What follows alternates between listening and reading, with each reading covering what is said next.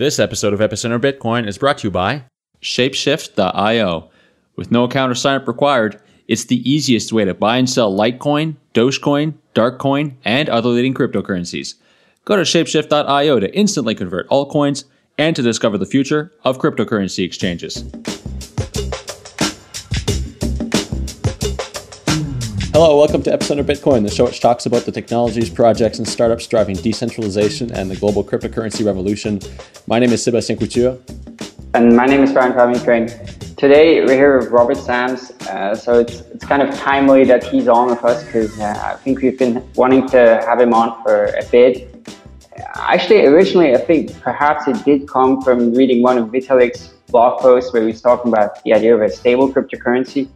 Uh, and then we had uh, Rob scheduled for, for today for a while. And then when we had Vitalik on two weeks ago, uh, this topic came up again. Uh, so it's, it's very timely that he's on. And uh, thanks to Robert for joining us today. Glad to be here. Um, so perhaps uh, let's get started by you can introduce yourself briefly, talk a bit about um, your background and how you became interested in cryptocurrencies. Uh, sure. Um, my my background is uh, from the the world of uh, finance. Um, uh, been a, a, short-term interest rate derivatives trader in the hedge fund world for over a decade. Um, the guy basically trading central bank policy, and um, uh, but I've been interested in alternative forms of money and um, uh, cryptocurrency for uh, for a long time, uh, really since the, the, late '90s when I learned about um, uh, David Chaum's DigiCash. Uh, so it's um, it's been a labor of love for me for a long time, both both the technology uh, and and questions of, of monetary theory.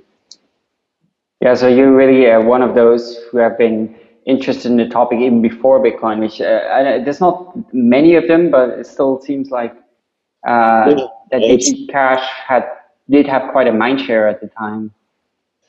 Yeah, it it, it did, and and things uh, fizzled out um, around the turn of the century. But you know, there, there there's always been this uh, this uh, rump of people um, from various backgrounds, uh, you know, who've uh, thought a lot about money um, the nature of money, and uh, you know, speculating on on ways we can improve upon what we've got. So it's it's it's it's an old uh, it's it's an old theme. it's been around for a, a long time. And so, when did you start getting involved specifically with Bitcoin? Uh, I mean, because since you were working with hedge funds. Yeah, I, I mean, I I found out about it in early um, 20, 2011 um, and was uh, yeah pretty blown away um, by Satoshi's paper and the solution to the double spending problem, uh, which I thought was brilliant. And uh, and I've been following it, um, you know, ever since. Uh, you know, more as a labor of love uh, than uh, than anything. Uh, only recently, um, this last year, um, have I started to get involved in the space commercially. Uh, but um, uh, yeah, so I, I, guess I've, I've been following Bitcoin for um, you know for, for quite a while, an early adopter. Um, so and probably an, an early critic as well. an, an, early adopter and early critic. Yeah, I think that's that's one of the interesting things. Um, is I have become uh, grown sort of consistently more critical and skeptical about Bitcoin the, the longer I've been with it. It's very interesting. You know, I think I, I recently saw a brief interview with Mike Hearn, and, and we had him on quite a, a long time ago where he uh, addressed some of the same criticisms, but um, he was also it's like he described Bitcoin as this extremely fragile thing that like could be broken so easily, and uh, and then at the same time there are a lot of people, of course, who believe like, you know, this is the next thing, right? It's going to take over the world. Everybody's going to be using Bitcoin 20 years from now. And uh, it's quite, it's quite interesting how you can sort of progressively become more skeptical, but also be really invested in the idea of a decentralized money. Mm, I think the term, I think using the term Bitcoin is also a little bit loaded. You know, people will, will say Bitcoin is the future, but I think what they mean by that is cryptocurrency is the future. But well, it depends. Right? I mean, a lot of people think Bitcoin is the future, right? Bitcoin will be the one, but yeah. Um, yeah, there, there, I mean, there, there is a view that yeah, I, I think um, Vitalik has described it as Bitcoin maximalism. You know that mm-hmm. that it's it's Bitcoin or bust, and that the Bitcoin protocol, you know, laid down by Satoshi is you know like uh, some form of revealed religion. um, you know, whereas I, I think you know the um, the Bitcoin protocol was uh, a brilliant synthesis of um, you know several different ideas uh, that have been kicking around for a while you know, Adam Back's Hashcash, um, you know, use of public key signatures for um, uh, signing transactions. Um, and it was, it was, a, it was a brilliant solution to, um, uh, to a problem that people have been grappling with for a long time. Uh, but uh, it's it's still very early days. You know, there's no reason to think that um, you know the first protocol that gets any any that solves the double spending problem in, in a totally decentralized way and gets traction is going to be the you know the thing that that lasts forever.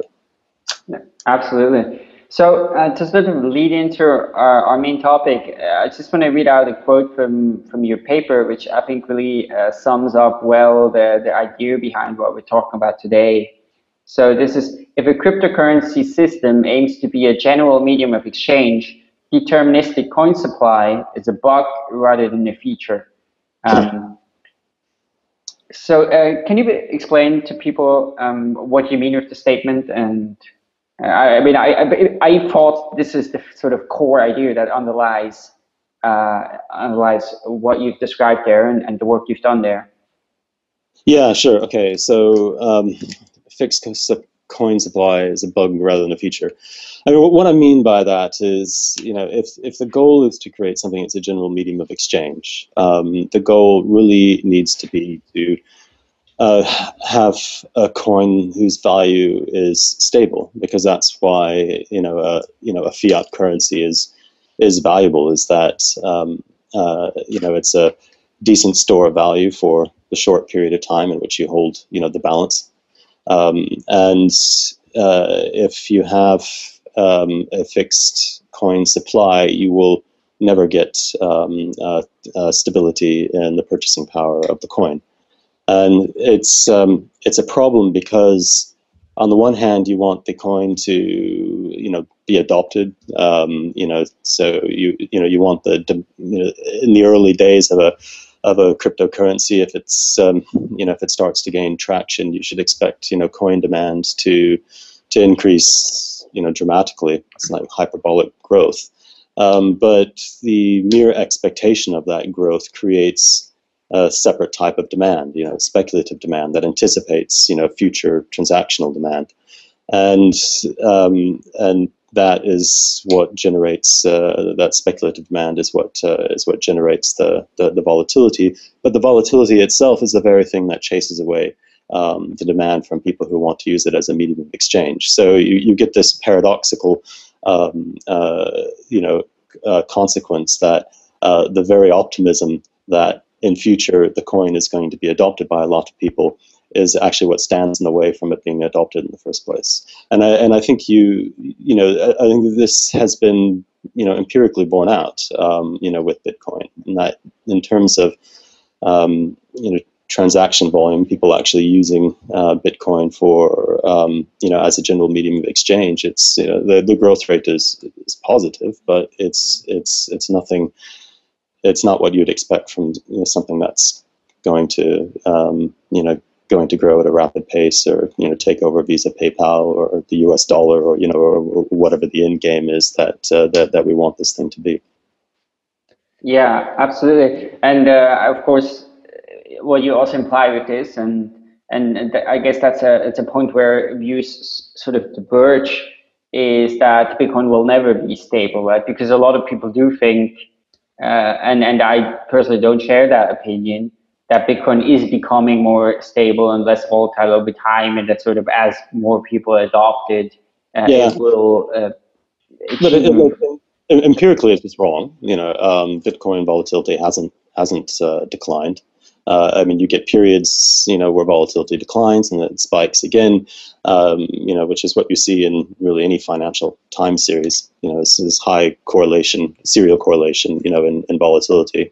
High volatility periods you know, beget more high volatility, and low volatility periods tend to beget lower volatility. But the the, the overall trend line um, uh, is um, is is pretty stable, um, and uh, you know, so so we're not seeing a decline in volatility. Now, what about the forecast? Okay, you know, will you know volatility decline? Um, I don't think there is any reason to think that it will, um, because because supply is fixed. Um, the only way that you'll get you know, stable, you know, volatility in something like Bitcoin is if uh, demand starts to grow at some predictable rate and that's not something that you can expect to you know to happen you know at all um, until until the end game is you know is won and you know Bitcoin has found its niche uh, as whatever it is you know um, taking over the U.S. dollar or you know you know, you know whatever the end game is there will always be uncertainty you know about uh, the you know the the growth rate of, of demand and as long as that uncertainty is there the volatility will be there you know, there's another argument that that I hear a lot, you know, which is that the volatility in Bitcoin is due to you know um, liquidity, and once liquidity increases, um, uh, you know, vol- um, volatility will decline. And again, it's really a misdiagnosis of of the source of volatility. The source of the volatility is this mismatch between an uncertain demand and a fixed supply, um, and liquidity. You know, yeah, low levels of liquidity do create volatility, but it's uh, like a it's it's there there's a point at which any increase in liquidity actually doesn't decrease volatility. As we find in in, in, um, empirical evidence in financial markets, is that uh, you know once you get a sufficient level of liquidity, if there's any correlation between any you know further increases in liquidity, it's that greater liquidity actually increases volatility because it increases trading volumes and increases speculative activity in the financial assets. So, um, you know, there's even outside of the cryptocurrency space that that thesis that uh, you know more and more liquidity you know lowers lowers volatility is um, uh, is, is just not not correct. And I think I think you're totally correct. And even even if you imagine that scenario, right, where Bitcoin takes over the world, etc. Uh, like the, first of all, that's a long way to go, and second of all, even psychologically, right? You, you have this this mechanism that you want to be uh, in there before other people, and it has this sort of. Um, I think it's absolutely prone uh, to speculative bubbles because of that, right? Because there's, uh, if you anticipate other people coming in, you want to be in first, uh, and then it creates this rush into it that's really not backed by, like, let's say with a stock, right? With a stock, you have earnings, and they sort of are something to tie the price of the stock to. Uh, but with Bitcoin, that's not really the case, right? Like it can be anything, the Bitcoin price, as long as uh, you know there's supply and demand for it. That's fine, right? So. Well, I mean, I think the sort of you know view of Bitcoin as a as a growth stock, like in in in one sense, is correct because you know if uh, you know if the optimistic thesis did materialize that this became a widely used medium of exchange, then then demand for the coin is going to increase a lot. Um, and, you know, and that's what drives the, the speculative demand. But where it's not like a growth stock, and this is really important, is that the, you know, the, the, the earnings and sales of a, of a growing company um, uh, aren't influenced by its share price. You know, exactly, it's yeah. uh, and with something like Bitcoin, obviously is you know the the the, the demand to use the coin as a medium of, as a medium of exchange is influenced by the volatility um, of it. So you get this um, you know self defeating prophecy. Um, you know where where by the very optimism uh, um, that the, the, the coin is going to take off actually undermines undermines it and keeps that keeps that from happening. Uh, at least that I mean that that's that's my conjecture, and uh, and I, I think it, it's it's to date been borne out in um, you know in, in the evidence. Now, there, the, now there, in, in terms of criticism of, so we'll get to stable coins in, in a second, but you know there is this fundamental idea that um, in the Bitcoin space that the Bitcoin supply should be de- deterministic, that it should be fixed. Uh, what and, and, so what do you think fuels that? Is I mean, is it sort of this sort of libertarian idea that um, that uh, only uh, markets can determine uh, the supply and demand of a currency? I mean, what, why, why do you think there's such a resistance to the to the idea of a, of a stable um, cryptocurrency that is not um, uh, deterministic in supply? Yeah. Okay. I mean, I think uh, first of all, in this space, like you, you, you do have people with different, um, you know, philosophical um, motivations or perspectives, you know, and you know, on on the one hand, there's the decentralization idea, you know, to have you know a um, a you know a decentralized ledger that doesn't rely on a trusted third party. Um, uh, you know, is is a really interesting thing. And to put an alternative form of money on such a ledger, well, you know, it, it, it now seems quite plausible that we can make, you know, um, you know, alternative money something that can exist even in a hostile political environment. Um, so there's that side, but then there's the other side of, um, you know, the yeah, you get the, the, you know gold bugs, um, commodity money people and they've been around, you know, for a, a long time, um, and and and they're part of the space as well. And of course, you know, you can have people who believe in both. Um, you know, I'm very much in the first camp and, and not in, in the second. So the question is, you know, why do people find this, you know, fixed supply thing so compelling? I think one reason is, um, you know, there there are you know libertarian monetary types uh, who um, uh, believe that the only form of money that is any good in the long run is uh, is some commodity based money like a gold standard, and they you know wrongly think that Bitcoin is like digital gold. I say they wrongly think that because um, one uh, even a commodity money or uh, something like a gold standard um, uh, isn't based on a fixed supply. You know, I mean, there you know, there are gold deposits deep in the ground. Uh, if the price of gold, you know, hovers above the marginal cost of pulling it out of the ground, then uh, gold supply will increase. So even something like gold has um, a, somewhat elastic supply function, um, which you know, and Bitcoin is quite unique in not having uh, um, uh, having a supply function that doesn't respond to market forces in the outside world at all. Um, so it's not really like digital gold. It's more like a you know a digital collectible, you know, like a digital Rembrandt or something. and uh, uh, and um, and the and the other um, you know the other thing is that commodity money advocates, gold standard advocates, um, often don't pay enough attention to the institutional reality of gold standards that we've had in the past. You know, so you, know, people will cite the you know experience in the 19th century, Europe and the United States, um, you know, being on a gold standard, uh, and it was a period of uh, of you know of of substantial economic growth, but um, you know that wasn't a gold standard in the way that a cryptocurrency would be a gold standard because it's still based on fractional reserve banking. So the actual money supply, um, you know, when when we had a gold standard, um, wasn't fixed. It was it was based on the extension of, of, of credit by the banking system, and it's just that the the base money um, uh, that you know the scripts, you know, paper convertible into, um, you know, was gold standard. But the actual stuff that circulated as a medium of exchange, um, you know, it's not like gold coins, you know, but a, but a cryptocurrency, you know, is like gold coins because it's not based on it's not based on on credit or or, or fractional reserve. So I I, I think I, I, so. It's a long answer to you know to, to the question. Mm. No, but I, I think there is sort of this misquoting history that often happens when uh, that happens in this community, but you know, in a lot of different communities as well. And I've, I've also called Bitcoin digital gold without really knowing or without really sort of trying to grasp what that meant.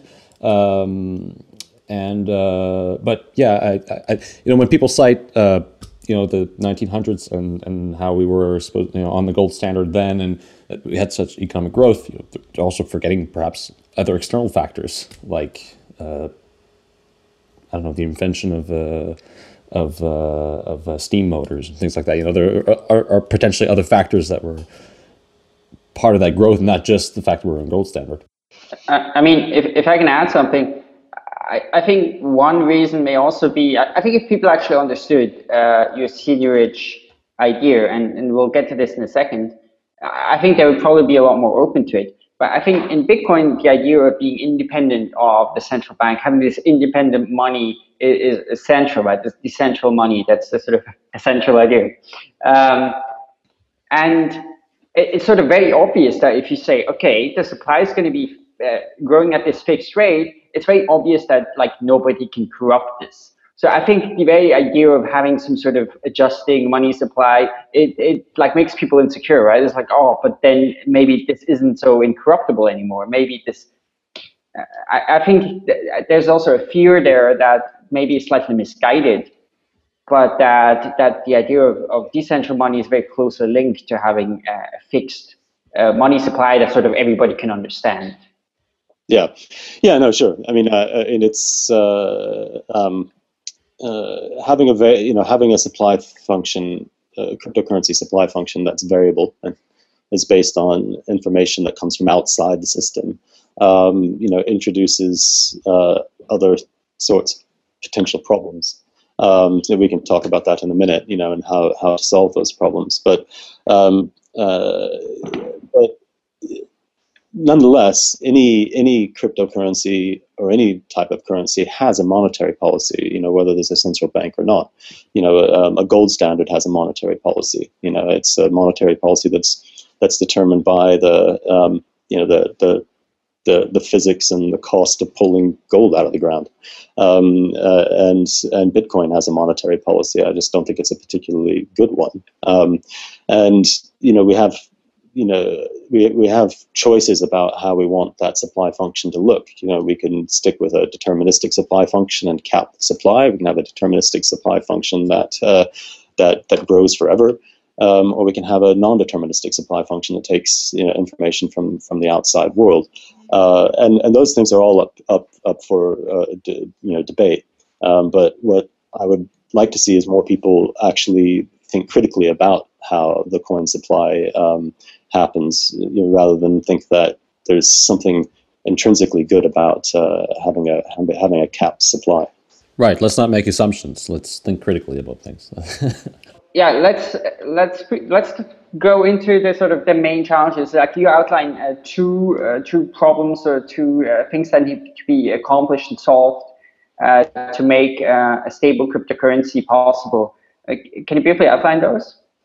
Sure. I mean, I, think there are two there there are two hard problems that have to be solved. Um, uh, and you know, the the, the first is uh, if we're going to make a supply function that responds to demand, we need to take information um, about you know market information about the world outside the blockchain uh, and put that into the blockchain in a, in a trust minimized way. You know that doesn't bring back you know some trusted trusted third party, and um, and that's one hard problem to solve. Um, you know there there are uh, a couple of different um, strategies for solving that problem, uh, which I can talk about in a minute.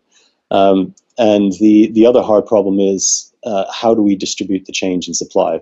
So, you know, if we're going to have periods where sometimes the supply needs to increase by X and sometimes it needs to decrease by Y, um, how how does that coin supply get get distributed?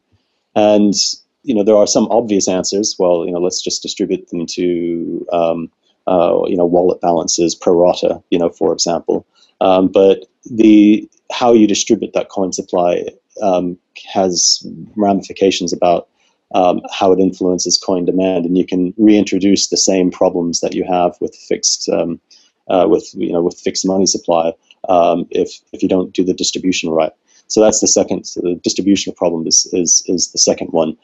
Uh, and and in the Seigniorage shares paper, um, uh, I, I, outlined a solution to uh, to the second problem.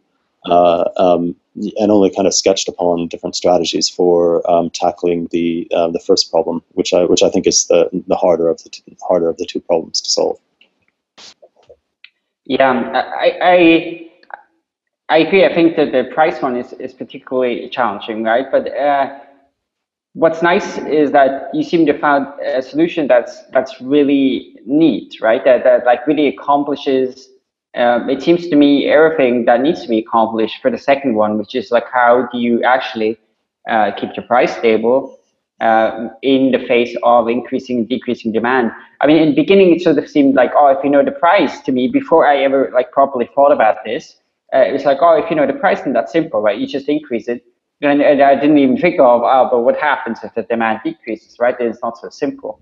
Um, and of course, the problem is then if you decrease the balances, well, it may hold the price stable, but now if you had, uh, you know, 100 coins in your wallet and a week from now you have only 90 coins in your wallet, uh, well, my, maybe those have the same, uh, the same, you know, sort of real value one coin, but of course you've still lost purchasing power. Yeah. So that's not something that's going to be palatable uh, to so, anyone. So, so for for example, uh, you know, because the yeah, the, the, the, the ideal of the stablecoin has um, you know been pursued um, by um, by quite a few different people, uh, and there and there are you know several solutions that have been been proposed, um, uh, and the um, the the one of the ones that uh, that I came across um, earlier this year was Fernando Ametrano's Hayek money idea. And um, and and, and Hayek Money proposes distributing the changes in coin supply pro rata, um, you know, over over coin balances, um, and it's a it, quite an, an elegant solution that is outlined in the Hayek Money paper, but I, I still think it ultimately fails. And if you if you look at um, and we're talking about the now the second problem, how do you distribute the coin supply? Well, if, if, if we if we distribute changes in coin supply pro rata all the coin balances. You know, so basically we set up a system whereby, say, you know, the coin price goes up 10%, then we increase coin supply by 10%, and everyone's wallet, you know, nominal coin, you know, quantity in everyone's wallet goes up by 10%. We basically just recreated the same um, volatility dynamic of purchasing, like of the purchasing power of a wallet, is just like the purchasing power of a Bitcoin wallet. It's just that the nominal quantity of coins changes instead of the market price of the coin. Um, but you still you still have the, the same the same problem. So you need to have a solution to how the, the change in the coin supply is, um, yeah. is distributed. I mean, of course, nobody's going to complain, right? In that case, it, it's probably. Um, I mean, I don't know if that could cause problems somewhere as well. Perhaps it could. But uh, uh, the, the much more, uh, I think the case where it really becomes clear that this is not a good solution is in, in the other case, right? When the when the demand decreases. Decline, yeah. Yeah, like, you know, yesterday you had 100 coins in your wallet and today you have, you know, 90. yeah. Uh, it's, it, it's, it's that change in the purchasing power that's, um, the thing that you you you, you want to stabilize, not just the, the, market price of, of the coin. And psychologically, that's going even going to be much harder to sell than with Bitcoin. You know, you can say like, okay, it's worthless, but it feels like, oh, people took away some of my money. Like that's going to be impossible, I think, to sell uh, to people. Yeah, that's that, that's an interesting one. Yeah, and, and no, I, I, think it I think it's true. You know, why it's true is is interesting because you know, economically they're the same thing. You know, um, uh, but uh, but people tend to view you know price change differently from you know nominal quantity change, and uh, you know the, the reasons for that are separate question altogether. But um, yeah. but yeah, no, I, I, I, agree with you. I, I think that's that's true. Okay, so we'll get to talk about uh, all that in just a minute. But first, we'll just uh, talk about ShapeShift, our sponsor. So if you ever tried to buy altcoins, you know that it is a very cumbersome process. You have to find a reputable exchange. You have to create an account there, probably give them a bunch of personal information, uh, submit an order, wait for the order to be fulfilled, and that can take a lot of time. And it's just a hassle. I mean, we expect that once you're in the cryptocurrency uh, ecosystem, once you've bought bitcoins and that you know you're kind of in the system, uh, that well, you know getting one type of coin or another should be should be easy, right? There are, there shouldn't be these these barriers, uh, but that's not always the case until now. because we have Shapeshift. So Shapeshift is the fast and easy way to buy and sell altcoins. They support Litecoin, uh, Peercoin. I have to check because they add new coins all the time. So Litecoin, Peercoin, Darkcoin, Dogecoin, Namecoin, Feathercoin, Blackcoin, Bitcoin Dark, Quark, Reddcoin, and they have this new one uh, since last week, Nubits. Some of these I don't even I don't even know, and they're adding new coins all the time. You know, uh, at some point they start they may start have uh, allowing you to get uh, Ether or Gems or some other app coins. And so uh, let's show you how this works. So it's it's pretty it's pretty easy to use. Uh, I like to think of it as uh, Google Translate for cryptocurrencies. Uh, for some reason, my screen share is not working again this week. Here, let, uh, Brian, can you do it? So let's let's let's just do this very briefly. So Yeah. let's say uh, you want to do Bitcoin and Litecoin. Let's say we want to purchase uh, five Litecoins. Now we do need to enter addresses. Actually, I don't have a Litecoin address ready. Do you have one? Yeah, here we go. There's one for you. Let's see how quick we can do this. Uh, and start. And now I can do this with my phone. So I think this would be even quicker. I've already done it. Oh, damn it. okay. Oh, actually, I don't have enough coins in my wallet. so, for those of you listening here, we see on the screen the deposit address and uh, the amount to send and a QR code. And as soon as this Brian, there we go. So Brian just flashed it. It said awaiting exchange. And in just a few seconds, he'll get the Litecoin sent to his account. No, to yours. Oh, to mine. Oh, yeah. So thanks, thanks for the Litecoin, Brian. so this should just take a second. Yeah, so if you wanna if you wanna check out Shapeshift, you can do so at shapeshift.io. Um, it's yeah super convenient. One one thing that's also nice is let's say you hold your money in Dogecoin and now it's complete, uh, and like you want to pay something in Bitcoin, and let's say they gave you a Bitcoin address, you can essentially pay uh, pay with Dogecoin if you use their browser extension, which is really cool. Let- maybe we demonstrate that next time.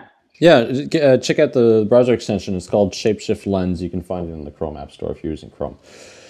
So yeah, Shapeshift is the fastest and easiest way to buy and sell altcoins, uh, and uh, you don't need to send any personal information. Like you just saw, it takes about uh, 30 seconds to to trade any type of uh, altcoins that they support, and your privacy is protected. So head over to shapeshift.io, give it a try, and tell us what you think. And we'd like to thank them for their support of Epicenter Bitcoin. Okay, so getting back to seigniorage shares, um, you outline uh, sort of two different type of coins, right? Because uh, you don't just have one, you know, the, the sort of the stable cryptocurrency in, in your model has consists of, you could say, two different components where you call one a coin and the other one share. Um, can you explain briefly how they work and what role they play? Sure. Um, so the coins are um, what have a variable supply. That's the thing that you're trying to to, to stabilize, and uh, and you change the supply in coins by um, auctioning off new coins versus shares or new shares versus coins. So, for example, if you need to increase the coin supply um, by 10%, you have a blockchain auction um, that auctions 10 um, 10% new um, uh, new coins um, against um, uh, against shares. So effectively increasing the coin supply and decreasing the share supply, and vice versa. If you need to um, to decrease um, the uh, um, the coin supply, um, you'll you'll be selling coins versus buying new shares on in, in the auction, and in if the long run, you know, if, if, if the coin is worth anything, if it if it has any um,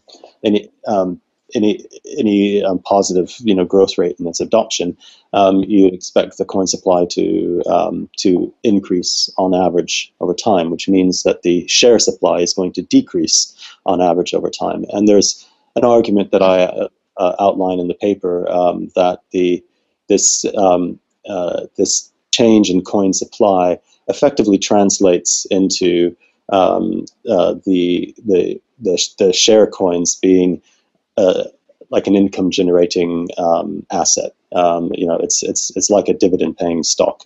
Um, you can you can replicate your position in shares in such a way that um, you you are effectively receiving or paying a dividend that's equal to the change in in, in coin supply. So it, it it recreates this this this logic that you know that we um, sort of want uh, you know to encourage early adoption and um, and people who want to speculate on the future prospects of the coin. Um, but we, we we we break the speculative speculative demand and transaction demand basically into two separate objects. If you want to speculate on the future adoption of the stable coin, you, you buy shares. And if you want to just use the coin, um, carry balances around to make uh, to facilitate your transactions, then then you then you buy coin. So uh, also, what one should mention, right? If you let's say the demand increases and there's an auction of coins, then the shares used to purchase those coins are destroyed. That's right? correct. So, um, and of course, the, the consequence of this is if, if it works out, you would expect that if you hold a certain amount of shares, uh, the number of coins you're able to purchase with those shares will, will increase over time, right? If the, if the currency is successful. As, yeah. as there will be fewer and fewer shares being able to buy more and more new coins. Wait, can you can you explain that last part again? you know, let's say uh, there are a million shares in the beginning, and now the coin uh, supply increases because more people want to use the currency, and then uh, let's say 300,000 of those coins are used uh, and destroyed um, to issue those new coins. Now there's only 700,000 left, right? And so if, if continually the demand increases, more and more shares will be burned uh, to issue new coins and uh, the number of shares would continue to decrease. Of course, that would also mean in a supply and demand way, if there's an auction, uh, it would become cheaper to buy um, coins in an auction. Uh, um, I, I, think like one way to think about it is uh, you know think about stocks you know and when a when a company you know earns money in a quarter it, it can um, it can pay out a dividend um, to the shareholders you know leaving the quantity of you know shares outstanding the same, or it can um, engage in a in a share buyback. Um, so instead of paying out a dividend, it uses those earnings to go on the open market and and buy back shares, thus decreasing the um, you know quantity of shares outstanding and increasing the percentage that um, of the remaining shareholders, the percentage of future you know earnings that uh, that the remaining shareholders have, and the and the and the seigniorage shares are um, it's kind of like a stock that never pays a dividend but always you know um, uses share buybacks. Um, uh, the the economic logic is the same, you know, ignoring you know tax implications and things like that. The economic implications are exactly the same whether you whether you buy back shares or whether you pay a dividend. Um, so it makes sense to think of the um, the, the seigniorage shares as like a as as like a dividend paying um, you know crypto equity. Um, even though it doesn't really pay a dividend per se, um, uh, but it acts as if it does pay a dividend because of the this this auction logic. It's like a share. It's like a share buyback and and it's it's it's important to think about it that way because once we think about it that way, then we have a way of valuing what those seigniorage shares should be. There'd be, you know, the, the net present value of all expected future cash flows. Um, whereas if we think about it in terms of, well, the seigniorage shares over time, um, uh, you know, the supply decreases, so they become more scarce. You know, it, it's just sort of muddled economic logic. And you can't really figure out how we value something that becomes increasingly scarce um, but we don't have to. Um, uh, it's actually just like valuing a, um, a dividend paying paying um, security. I think one, one of the, the really brilliant things about this is, and, and that was also a brilliant thing about Bitcoin, perhaps sorry with that, was that uh, it incentivized incentivized uh, working on this and it really rewarded early adopters, right? So if you were there in 2009, 2010, uh, you know, working on this extremely speculative project that, you know, nobody knew if it was going to get to anything, would then have any real value. But if you believed in it, you could work on it, and it was easy to mine some bitcoins or just purchase some bitcoins. Uh, and, and you sort of knew if this works out, I'll become rich, right? So it, it made a lot of. I don't think Bitcoin would have worked out otherwise. You know, I don't think uh, we would ever ever gotten to the point where we are today without that. And so there is a sort of uh, idea of this: if you have a stable currency, then uh, that would fall away, right? You wouldn't have this incentivization of people anymore to work on it.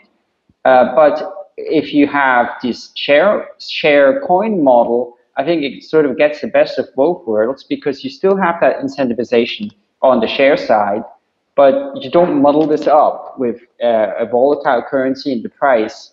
Um, so I think it's uh, absolutely brilliant. I, I, I well, really you, do you, you, you, you, get to you get to mo- like the, the two different motivations. Um, you know, have their own um, uh, their own outlet.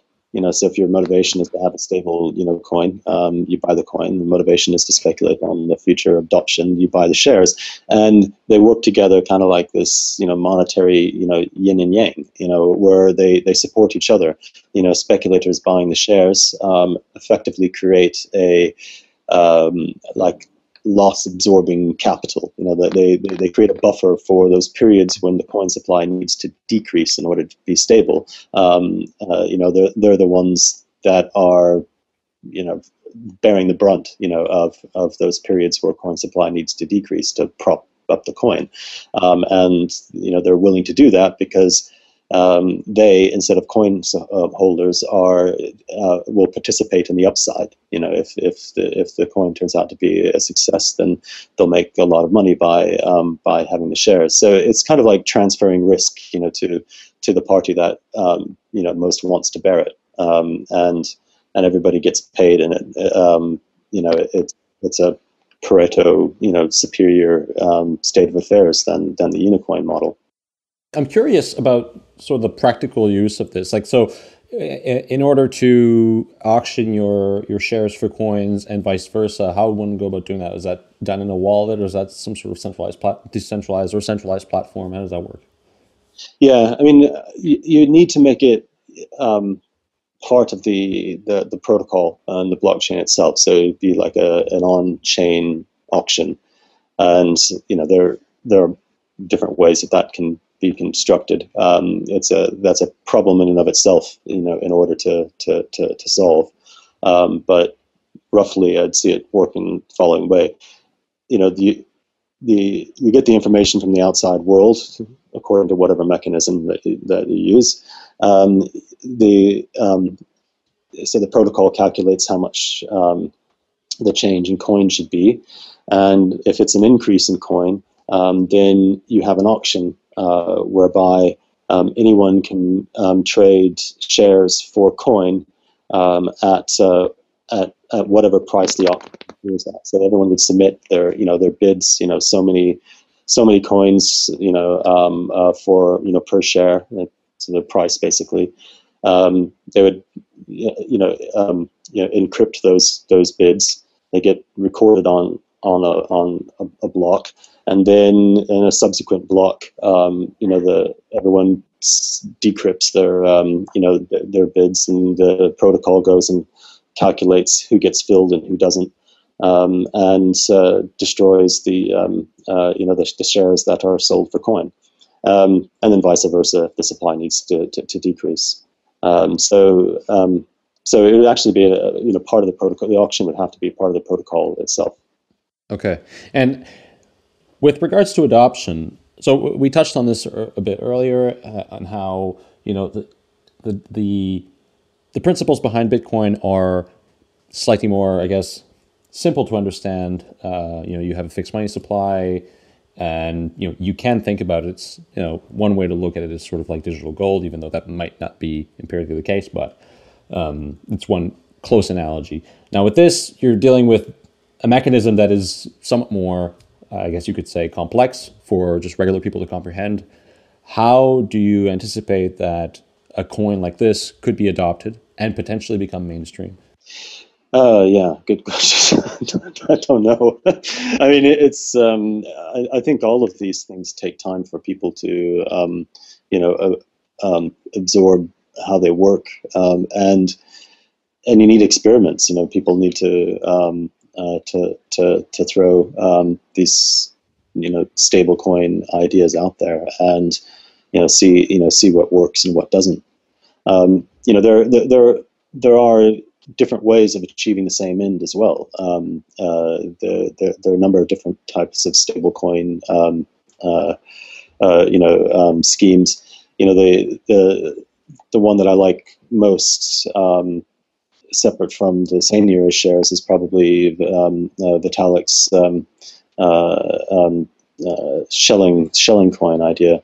Uh, which uses a very different mechanism from um, from seigniorage shares. It's more of like a CFD model, you know, where you have some underlying collateral, which is like the the, the you know the volatile coin. So it's the, the analog to to my shares, um, and you have a you know a, a, long and short CFD, and the guy who's on the long side of that is you know buying effectively buying the stable coin, and you use uh, like an interest rate mechanism to um, uh, to to clear the market to get supply and and, and demand uh, on both sides of the CFD to um, to, to, to, clear, and um, that's an interesting scheme as well. Uh, I, I it works in a different way. Um, uh, they each have their own problems and um, and benefits, um, but you know, again, it remains to be seen how these things work when they're put into practice. I personally think the shares idea is actually easier to comprehend uh, so talking about understandability, which is an important part of adoption, um, I, I, I, think it's easier to comprehend than the other schemes I've seen out there, but um, you know, it remains to be seen. Um, so, touching on uh, the topic of, of price information, right? So, in, in, in this model, in the seigniorage shares model, you'd need uh, uh, the price information to determine how many uh, um, coins are going to be auctioned off. Is that correct? Yeah. So um, it's interesting that you mentioned SchellingCoin as a different idea, right? Because uh, as sort of a Schelling um, betting game is also one way of finding out the price in, in the model in, that you're describing, correct? Yeah, so I mean, both you know, SchellingCoin and and seigniorage shares need some kind of mechanism for getting the market information into the protocol, and and one such mechanism is using um, some type of Schelling game, you know, where you you incentivize people to um, uh, to uh, to submit their estimate of what you know the the random variable is. You know, so let's say whatever you're indexing the coin to maybe it's the price of price of gold and the price of oil and some other things like it's a, an index and uh, and you incentivize people to um, take their estimate of what that market information is and you submit it to uh, to the blockchain um, and the you know the winners of that game are the people who bet with the majority so you might say you know, collect all of the estimates, and everyone whose estimate lies within the inter two quartiles um, wins, and everyone who's outside the you know the outer two quartiles they uh, you know, they lose and pay the winners. And then you take the median of those inter two quartiles as the value, you know, that the, the, the protocol uses, or something like that. Um, uh, there are different mechanisms that you come up with. But the underlying assumption behind these uh, Schelling games is that um, that the obvious the you know the the, the obvious bet to make um, is that um, is the truth you know so that the Schelling point is um, is truth. And you know, whether that's a reasonable assumption or not um, is something that has to be tested. It certainly can't be um, proven by you know by economic logic because the, the incentive of the game is to bet the consensus. It's to bet what everybody else is going to bet and uh, you know whether the truth is what you think everyone else will bet or something else is uh, um, you know it's, it's an empirical question i think. And especially uh, would be very dangerous right if you build a currency on that and then maybe it holds for a long time and then once billions of dollars are at stake it breaks down. Uh, yeah. that would be quite disastrous no? Yeah i i, I agree. And and, and i, I i'm kind of skeptical of um, these uh, Schelling point schemes. Um, but you know, I'd, I'd love to see them implemented and, and see how they actually work in, in the wild. And they're not just you know the um, there there are a number of people working on uh, prediction market ideas that use Schelling schemes as well. So it's not just the, the stable currency motivation, you know, where these things come to play. And uh, you know, I'd, I'd love to see how they actually work. Um, you know, there should be, you know, I, I, I think it's great that people are, are putting you know research into the space, but I just kind of feel it in my gut. There's something quite flaky and unstable, um, you know, about uh, um, about these ideas. But you know, it'd be really cool if I if I'm wrong, because uh, because it's it's a, it's a great solution. it's a great solution if it, if it actually works, but I'm, I'm not so sure it, it, it can. Now you mentioned research, like you said, there there is a lot of research that is going into this space. We've seen multiple uh, um, ideas uh, be submitted. So you mentioned also Vitalik uh, had an idea for for an an, an Italian gentleman. Um, yeah, um, uh, Fernando Ametrano. Right. So I mean, th- we're certainly coming a long way from the the simple ideas of Bitcoin and stable uh, and uh, deterministic supply um, where do you think this is going? Where do you think uh, this will go if stable coins do uh, gain traction in, in five years, for, for instance?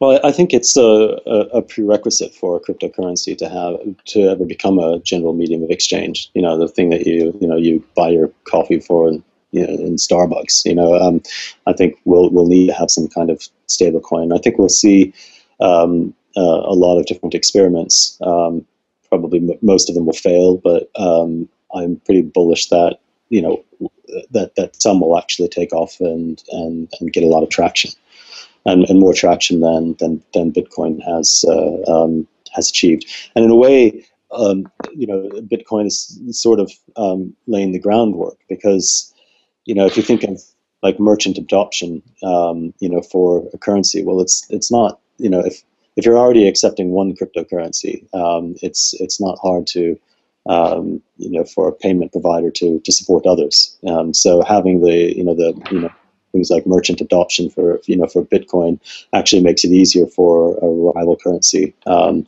uh, to to plug into that to that network effect.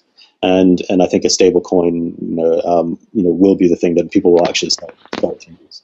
So do you, do you think eventually this should be uh, its own currency, its own blockchain, uh, maybe its own proof of work or proof of stake, or do you think this could be implemented uh, as an Ethereum subcurrency?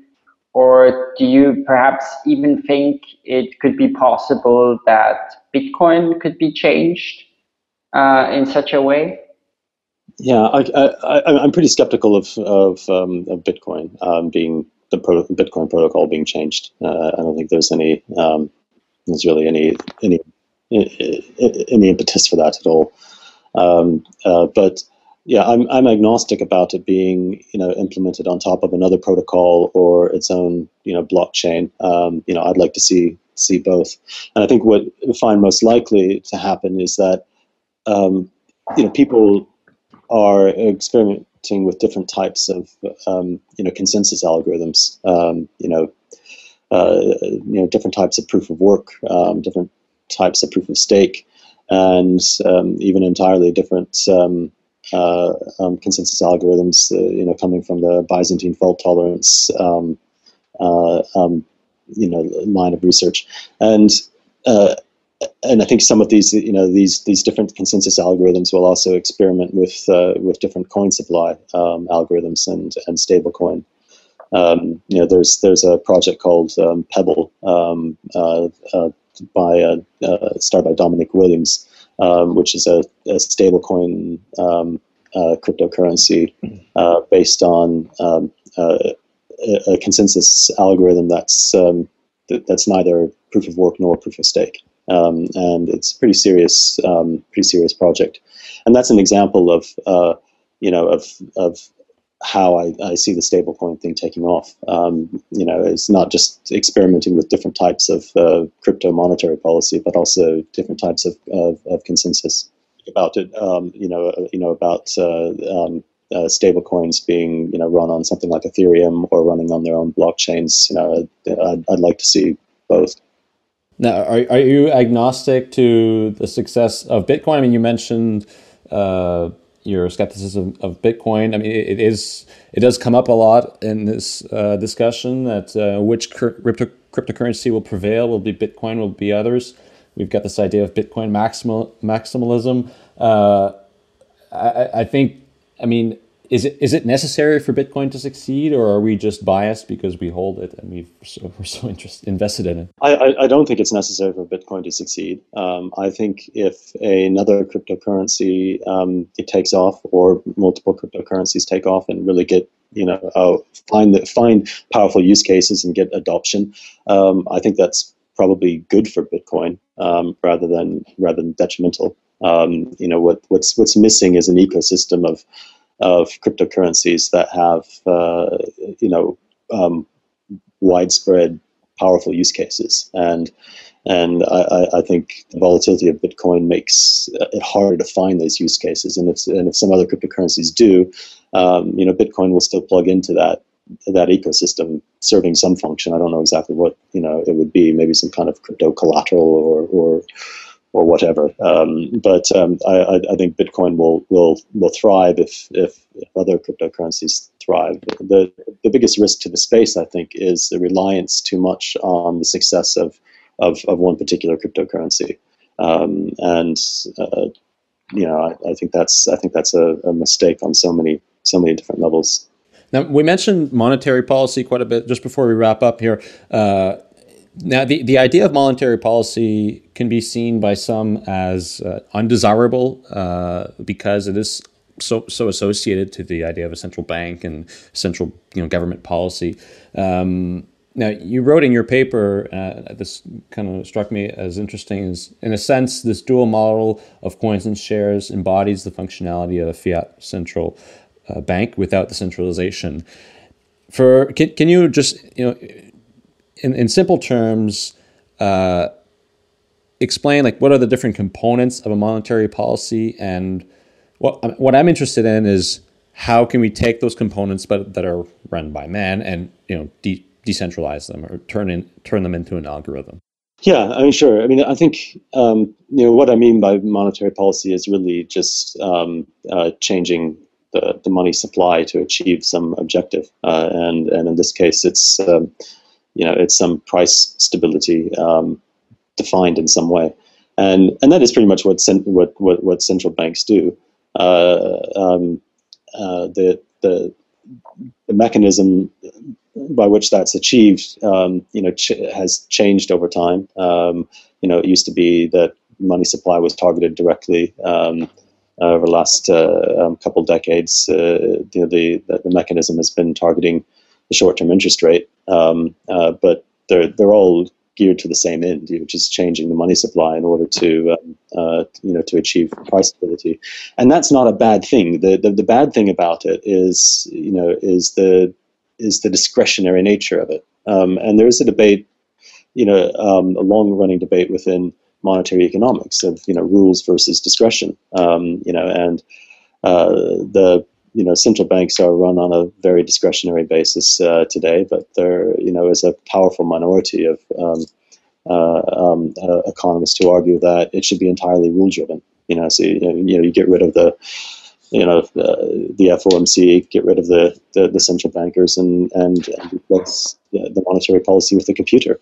And I think that's um, uh, I'm obviously of the latter opinion, uh, and I think that what we have with cryptocurrency is not not only can we replace monetary policy with a computer, but we can replace it with a distributed computer.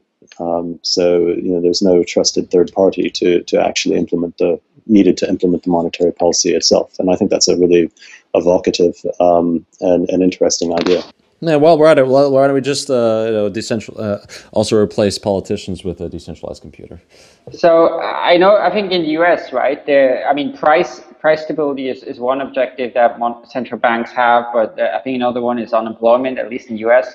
Um, do you also see uh, other cryptocurrencies? Do, do, you think that could be in the future uh, a role as well?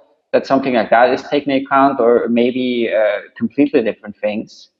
Know, something like a like a full employment um, mandate for no, I, I, I, don't think so. I, I think really the only the only um, the only thing that makes sense uh, is price stability. Okay. And it, yeah, I, I, think that's the only thing that makes sense to me. So, um, kind of as a last topic, and, and it's it's interesting to have you on, especially with your background. Uh, can you give us some insights into how do central bankers think about Bitcoin? Is this a topic they care about? Um, I, I, mean, there have been some sort of official publications. Uh, I've read some of them, where we've read some of them. There are, you know, I mean, one definitely gets some impression, but I, I don't know. Do you have any insights or impression um, what the sort of view is there, and uh, can we expect any actions to come in the next years? Yeah, I mean, okay, I think there's. Um, uh, first of all, uh, you know, cryptocurrency, you know, to, to most people in the financial industry just means Bitcoin because you know they, they they read about it in the paper, but not look into it any further. Um, and yeah, the, the opinion is is is one of um, I'd say almost almost universal skepticism. And there there are some exceptions uh, um, to that, and some people who've bothered to actually look into it, um, you know, in, in some detail. And I think you get people who fall basically into two camps. You get, uh, you know, one camp that thinks, uh, okay, this cryptocurrency idea is, um, you know, uh, is is is really interesting, but um, Bitcoin won't work for largely a lot of the reasons we've been talking about today. Um, and those are people who are actually quite susceptible to the um, uh, to, to this idea of decentralized monetary policy and, and, and stable coin. And then you the other you know the, the, other group of people who are like, well, the cryptocurrency thing, um, you know that that's that's a bit stupid, but um, uh, but the underlying blockchain technology is, is interesting because uh, it, it, it, can solve some you know really big problems in um, you know, around payments and, and security settlements. And uh, um, and I and I think that's that's the that's where if you talk to most people in finance who who who, who won't laugh um, when you talk about blockchain and cryptocurrency, um, that's what they want to talk about. They want to talk about using um, uh, the distributed technology for um, for settlements, but but not interested in the currency. It's interesting that there wasn't a group there that they were like, uh, yes, we understand Bitcoin, cryptocurrency is interesting, and, and Bitcoin is is great, right? I've never met anyone like that. No. I'm not saying they don't they, they don't exist, but um, but but no, I, I don't think it's they're uh, rare species. Yeah, I don't think it's it's taken it's taken very seriously, um, uh, rightly or wrongly. Uh, I mean, I think I think wrongly, obviously, that, that you know cryptocurrency should be um, taken seriously, um, and and it's probably taken more seriously today than it was even six months ago. Uh, but again, it's the the, the real interest, um, and and it's quite serious interest, um, is is in using the technology to solve problems and settlements um, rather than the currency. And if I were to make a bet, I would say that this that's where we're actually going to find the first, you know, big powerful use case will be um, using the underlying technology, uh, you know, rather than the cryptocurrency. And I think the cryptocurrency, you know, I think it's still really early days, and um, you know, I think that will flourish probably after um, we've seen a widespread use case of the technology for something something else. Is my personal speculation. Um, last week we talked, uh, or Sebastian mentioned one thing that uh, uh, sort of has been uh, an idea. I wonder to what extent you agree with that. It's, it's the idea that uh, uh, macroeconomic events, like let's say a financial crisis, could play a significant role in, in facilitating the adoption of cryptocurrencies. Do, do you think that's a likely scenario?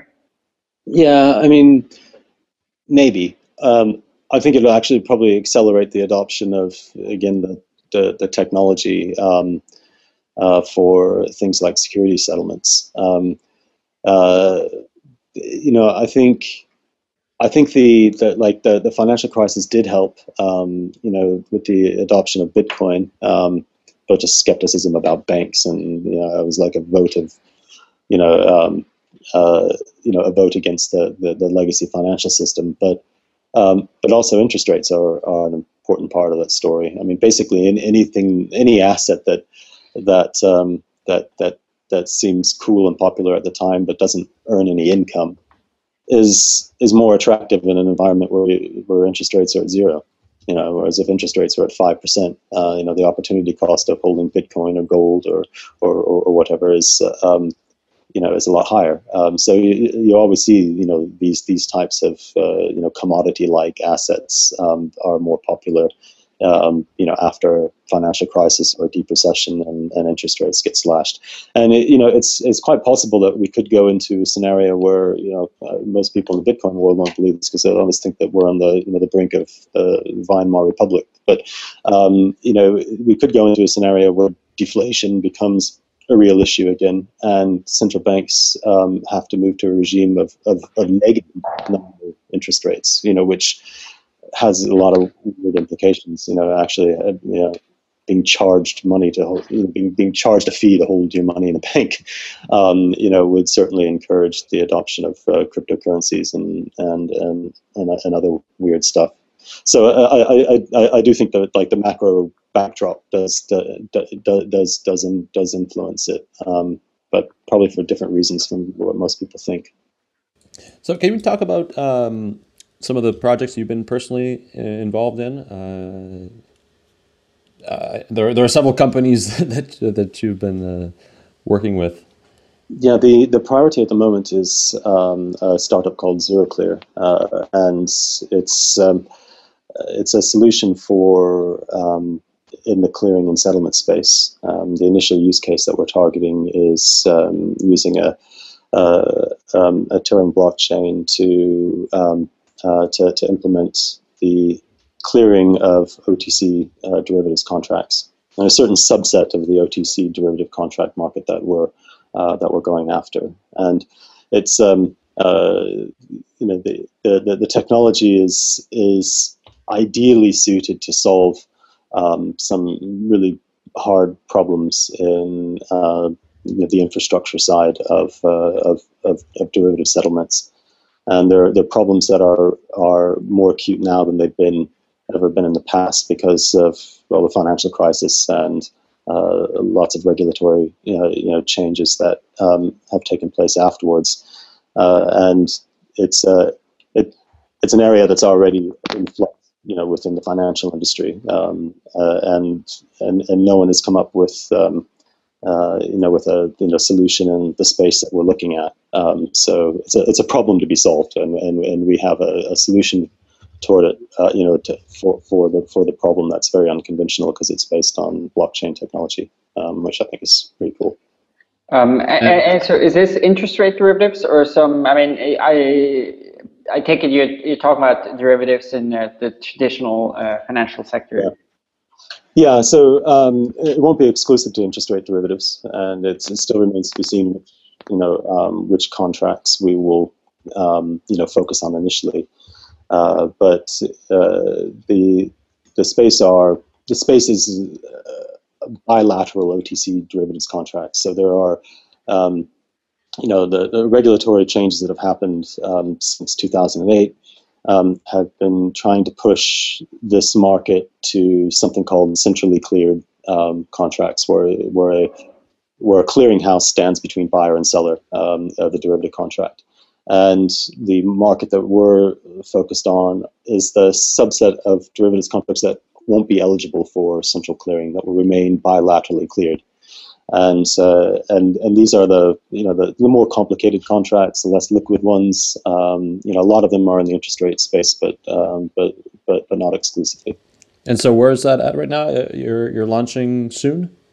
Uh, yeah, it's it's it's very early stage. Uh, we're, we're okay. in the middle of a seed funding round at the moment. So uh, after that, um, uh, we we close that, then we'll we'll we'll go public with more detail on how it all works. Okay. Well, I, I definitely recommend that uh, people read the, the white paper that you wrote. Uh, can you tell us where we can find that?